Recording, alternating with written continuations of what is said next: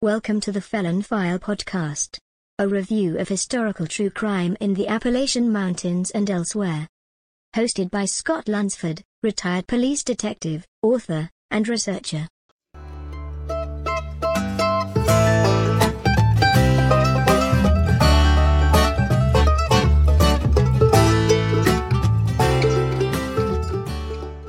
Welcome back to another episode of The Felon File.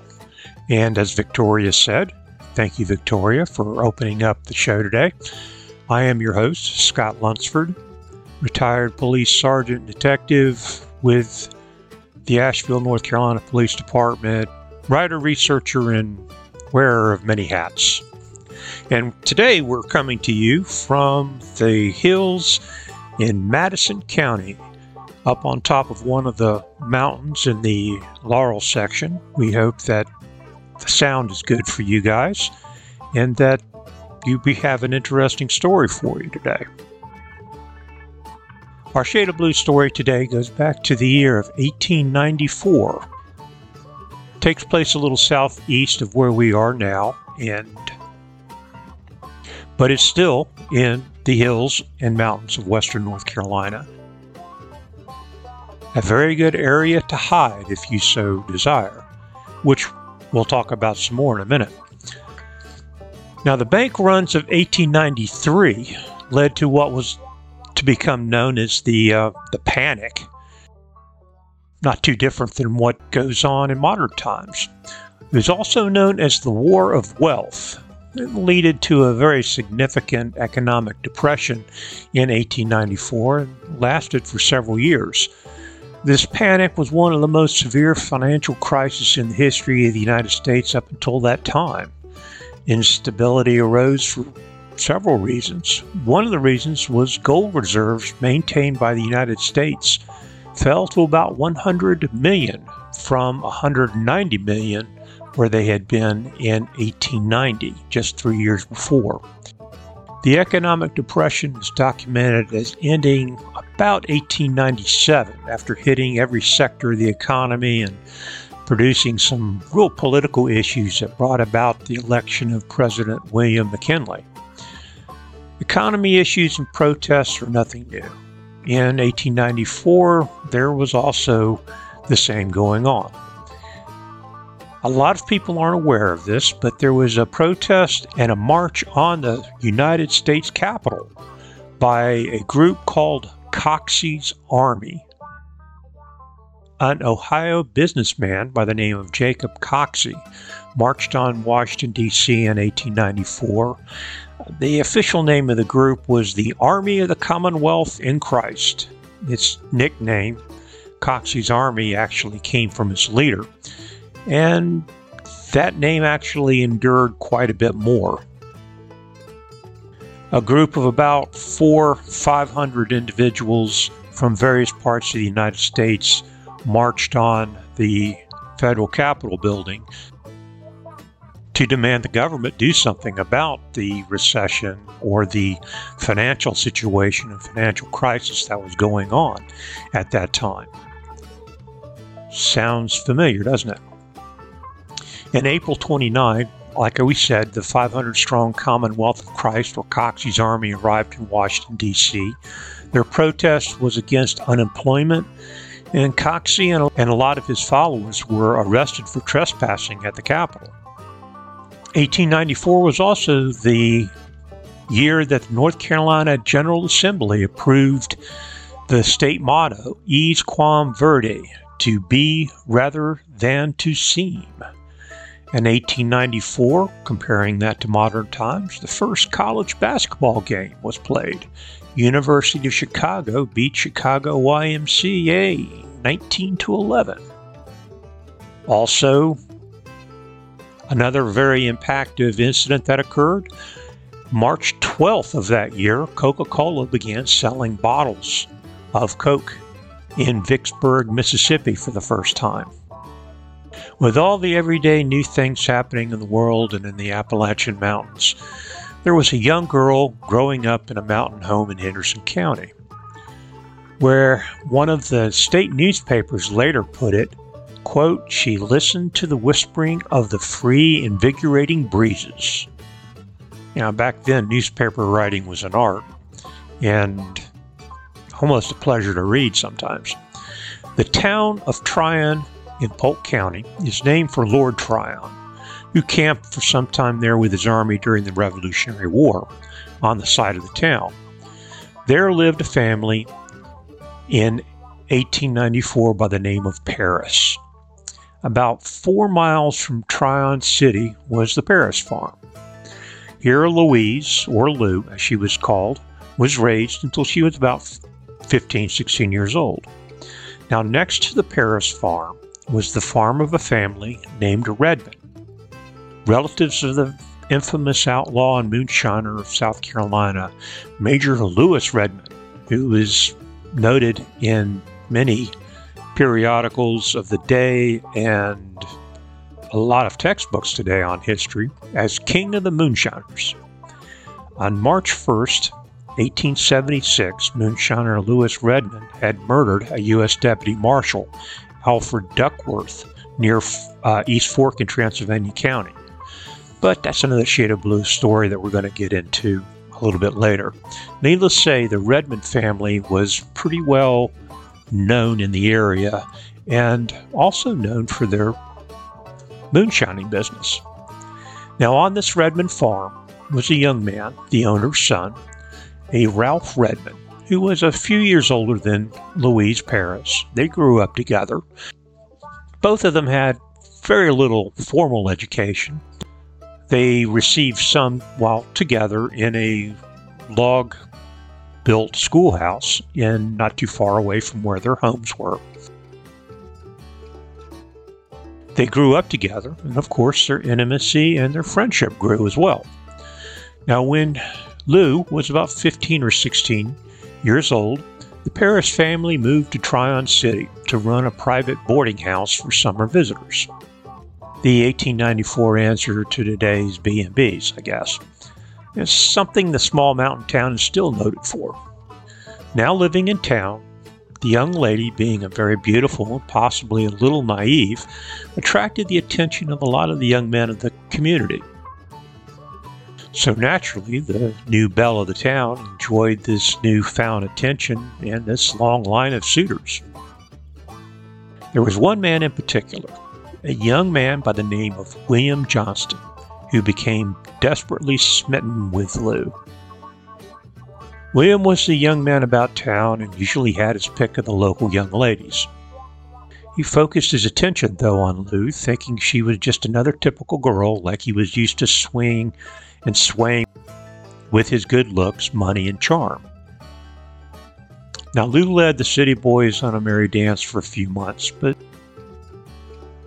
but she did remain true to her boyfriend back home, Ralph Redmond. Now, considering the time, location, and his relatives and their activities, Ralph was himself a moonshiner, or commonly referred to as a blockader. This simple fact he had religiously kept from his sweetheart, Lou. The other young men in town knew that Lou had been singled out by William Johnson to pursue, and the other young men kind of stood clear and, after a while, let William concentrate on his escapades and trying to ensnare Lou in his wily ways. So they did, in fact, give way and let Johnson, who pushed his pursuit of the pretty young lady as far as he could. But unfortunately, even with his charm and good looks, it was no match for the memory of the young man, Mr. Redmond, back home. So Lou quietly but very firmly rejected the young man about town. Now, this, of course, was unbelievable to Mr. William Johnston, and dealt a powerful blow to him and his reputation as a ladies' man, not to mention his pride and ego he became fearfully jealous of any young man whom Louise permitted to pay attention to. It took a little investigation on the nosing around on the part of Johnston to determine that his competition for Lou's attention was one Mr. Ralph Redmond, who would occasionally come down off the mountain and come and visit his lady in town.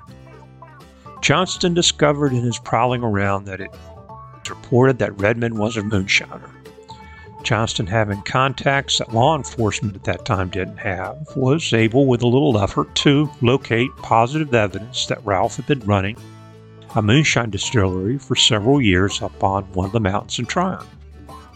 Revenuers had so far not been able to locate the still facility, but it was very well hidden up in the mountains. Now, as a result, and as a result, revenue officers had never been able to find it and arrest Redmond with the evidence they needed. Johnston, though, was able to dig a little deeper, and more people were willing to talk to him. And he was able to furnish a federal agent by the name of Vanderford with where the still was located, how to find it, and just exactly what was going on up there. Now, Vanderford and a group of men caught caught Redmond and several of his associates red-handed, so to speak, with a still running at full blast up in the high mountains of Henderson County. All this done with the information from Johnston. All were arrested and put in the Columbus jail. Still, with assistance from friends on the outside, they were able to escape and took to the mountains. Now, this wasn't the only escape that Mr. Redmond was alleged to have been involved with. Some media documentation states that Ralph Redmond had been involved in the infamous Bastille breakout and escape from the Buncombe County Jail of the Anderson brothers. I documented the Shade of Blue story in episode 9 7 of the Felon Files, and that's still posted and available on Spotify if you want to listen to it. Pretty interesting story. And it's also available on other podcast platforms if you like. Now, Redmond's enforced absence gave Johnston what he thought was a clear field, and he renewed and amplified his pursuit of Miss Lou Parris. Now, friends of Redmond hadn't been idle, and it didn't take them too long to figure out and satisfy themselves that Johnston was the one who had furnished the information to Vanderford on which Redmond and his friends had been arrested and the distillery seized and destroyed. Now, this word was forwarded down to Miss Paris, who was informed of this fact, and this, of course, didn't set very well with her. And when Johnston made his next courting visit, he was confronted with the treachery that had been done to her boyfriend. And unable to make a case for his innocence, he was shown the door and advised to return only if he was sent for. Kind of, you know, don't call us, we'll call you. Johnston became furious. He decided he would destroy the character of Miss Parris by slandering her to the other young men of the town and whoever else would listen. The spoiled little boy concept if I can't have her, no one can. This took a little bit of time to get back to the Parris family, but it did. Johnston was telling anyone who would listen to him that Lou had relationships with everyone she could find. But since the family was operating a boarding house, the story soon became that Lou was part of a one woman brothel there at the boarding house. His slander and lies soon became known to Miss Parris, to Lou and her mother, Martha Parris. The two went out to seek some sort of legal redress against Johnston, but because of Johnston's family and their pull in the town, they were unable to do so. Well, unable to go this route, the mother sent Johnston a note asking that he call on the family. Now, thinking that perhaps this was his lucky day, at a meeting face to face on the front porch of the boarding house, the mother confronted Johnston. Tell me, she demanded, when Johnson came, Is it true? Well, the young man just nodded his head and said, Yes, it's true. Lou Paris stood there and listened. She heard the cruel story being repeated in detail to her mother. Why, she said, facing her accuser on the front porch in the waning light of sundown, why do you stand and tell my mother that cruel lie? It's not a lie, said Johnson. Tis true the young man smugly insisted. Well, in a moment, the color faded from the girl's cheeks, and her blue eyes flashed with a fire of uncontrollable anger, and her body shook with rage. Grabbing a knife that had been used for some sort of food preparation work on the front porch, the angry teenager thrust the blade into the center of the chest of her detractor and slanderer. The attack happened very quickly and was over too fast for Johnston to defend himself. The slim blade making contact with the would be suitor's heart, causing internal bleeding. And according to court records, he was dead in less than 30 minutes. Well, you just can't go off and stab somebody in the chest on your front porch. Well, it ended up the young girl and her mother, Miss Martha Parris, were arrested. Mother was charged as an accomplice to murder on that Thursday evening. Both were brought to the local jail where they occupied the same cell. An inquest was held the next day, and they were both brought into Justice Jordan's court for a preliminary hearing. Local attorneys had been located. A group by the name of South and Pless and another by the name of Blythe and Anderson appeared for the defense, and a Mr. H. Ewart for the prosecution or for the state. After hearing the evidence, the mother was released, but Lou was bound over to the following term of court. She was committed to jail without bail and was sent to Hendersonville for safekeeping.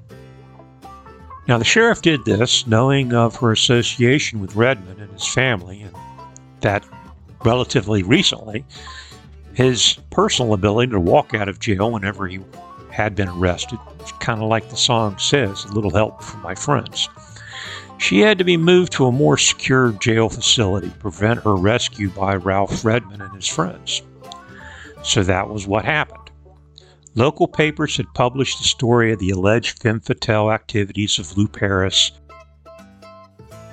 and some individuals had even testified in the court hearing to knowing of her actions and her reputations. More claimed to know this is a fact, and they repeated in the next court hearing as well.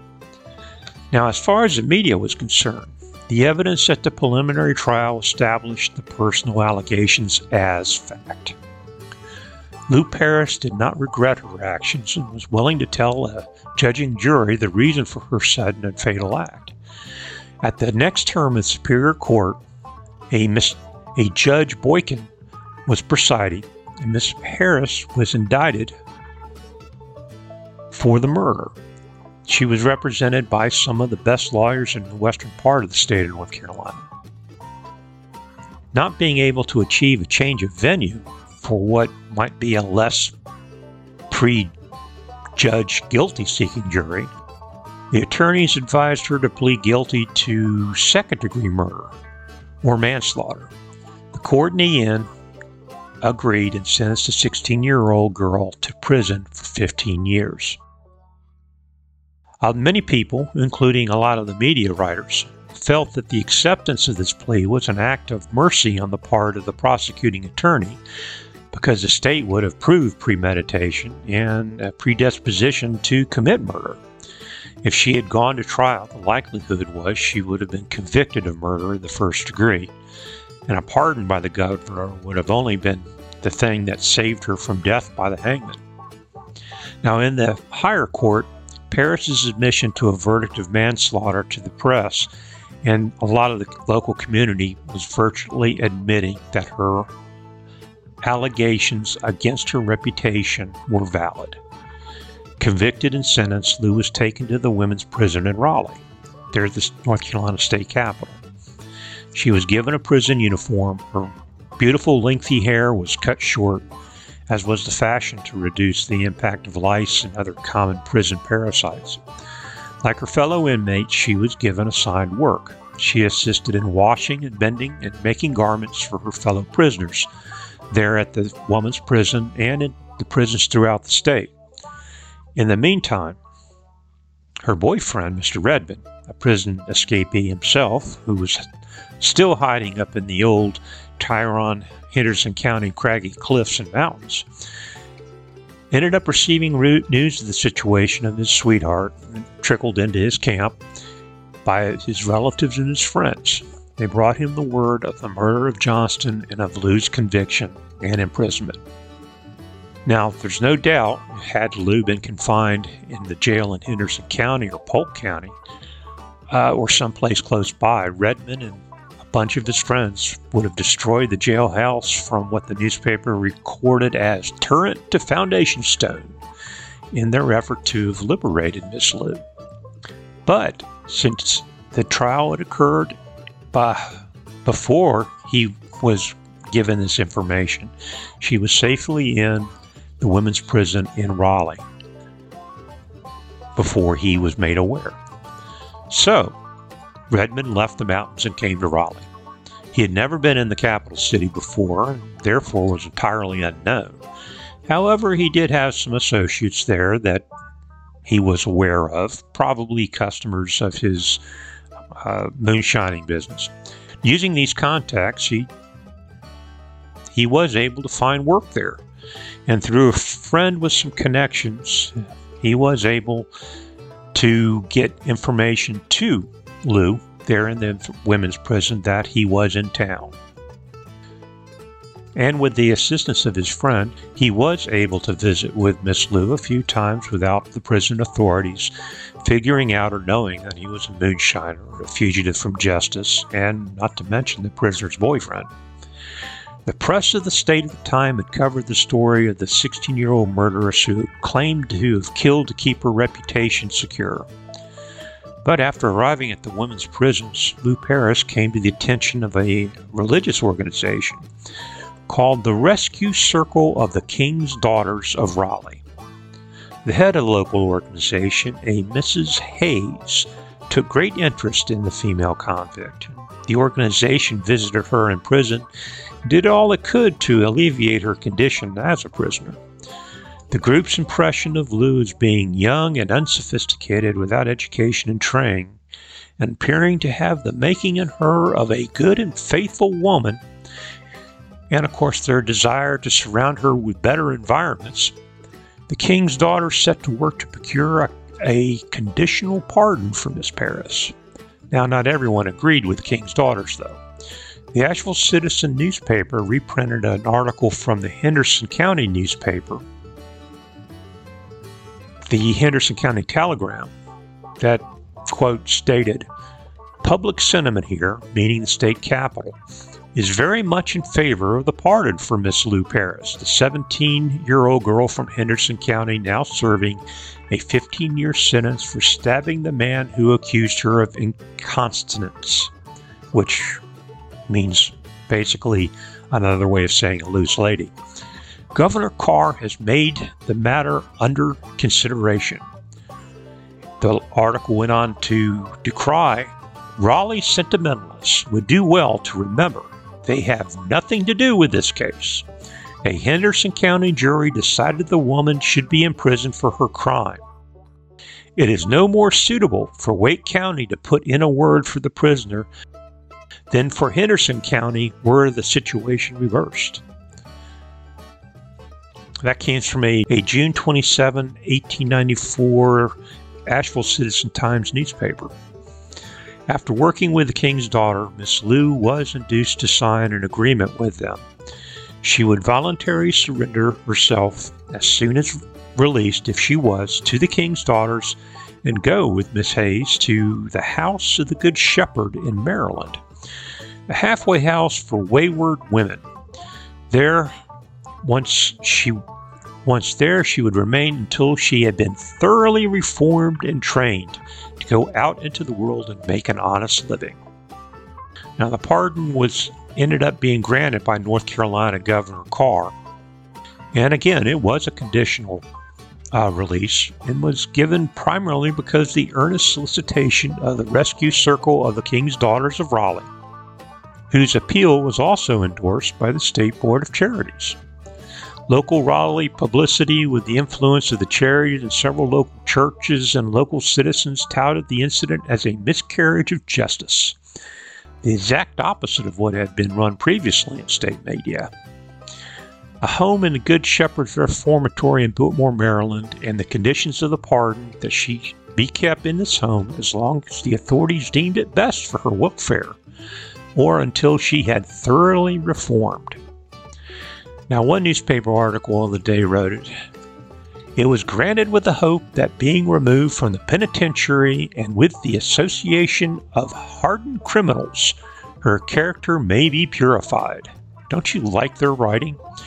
And her future life may be spent in usefulness and in atonement for a crime committed in a moment of frenzy. The young girl owes her liberty to the good women of the king's daughters, who, through the committee of the rescue circle composed of Miss Hayes, Miss McPeters, and Miss Dr. Carter, never tried, never tired, or grew weary until our charitable, humane governor granted the pardon. Well, that's interesting. So she did go. Documents indicate that she was released from the Raleigh Prison for Women and she was taken to the reformatory or the halfway house, if you want to call it such, in Baltimore, Maryland. And what about Mr. Redmond? Friends, families, and attorneys were actually successful in having the indictments against him in federal court dropped, mainly because one of the witnesses to the evidence, well, he got stabbed in the heart. And without the federal indictments, the state charges of escape were also dismissed, now free of criminal charges, that at least the ones he'd been caught for. He followed his lady to Maryland. Once in Baltimore, Redmond found employment as a conductor on one of the electric trolley rail systems in the city. He was even able to occasionally visit with Miss Lou, and here he waited. In the Watauga Democrat newspaper, December 17th of 1896, there is a very short article that states, quote, Lou Paris, the girl who killed Will Johnson in Polk County two years ago, is back at her old home. The girl was sentenced to 15 years in the penitentiary and subsequently sent to a reform school in Baltimore. A report says the reform school gave up on her in despair, and this is likely true. A good deal of sentimental sympathies were wasted on the girl. Still, those who have had experience with her say she is a holy terror. Makes you wonder what is the truth in this story? Well, the last chapter I found on Lou Paris and Ralph Redmond comes from a Spartanburg, South Carolina newspaper, July 19, 1902. The following news item was given out. Uh, married in the city today, Miss Mr. Ralph Redmond and Mr. Lou Paris. The happy couple left immediately for Baltimore, where the groom is employed as a responsible and trusted conductor with the electric car company there and where he and his bride will make their home. Now, did they live happily ever after? Did this possibly notorious couple live happily ever after? Were they notorious? Unfortunately, I haven't been able to determine. The couple seems to have disappeared from history that I can find. This could indicate there wasn't any more involvement in the legal system but unfortunately I've yet to find any footprints to show whether they did or did not.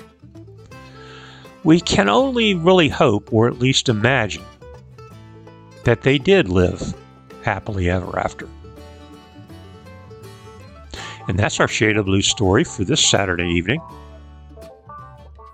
And I hope you'll come back for our next episode here on Felon File. Remember, but again, come back in and I promise to try to have another really good Shade of Blue story for you. Now, in the coming weeks, remember, if you have the opportunity, do something nice for somebody. It's really the right thing to do and what we really should be doing all along, and would probably make the world a better place. Remember, be safe and be secure, and we'll talk to you guys later. Be sure to check out our website, felonfile.com and scottlunsfordauthor.com, where you can find links to my books and the podcast there on Spotify, where you can also buy some t shirts or coffee mugs with, with the Felon File logo on it, where you can let people know where you get your Shade of Blue stories.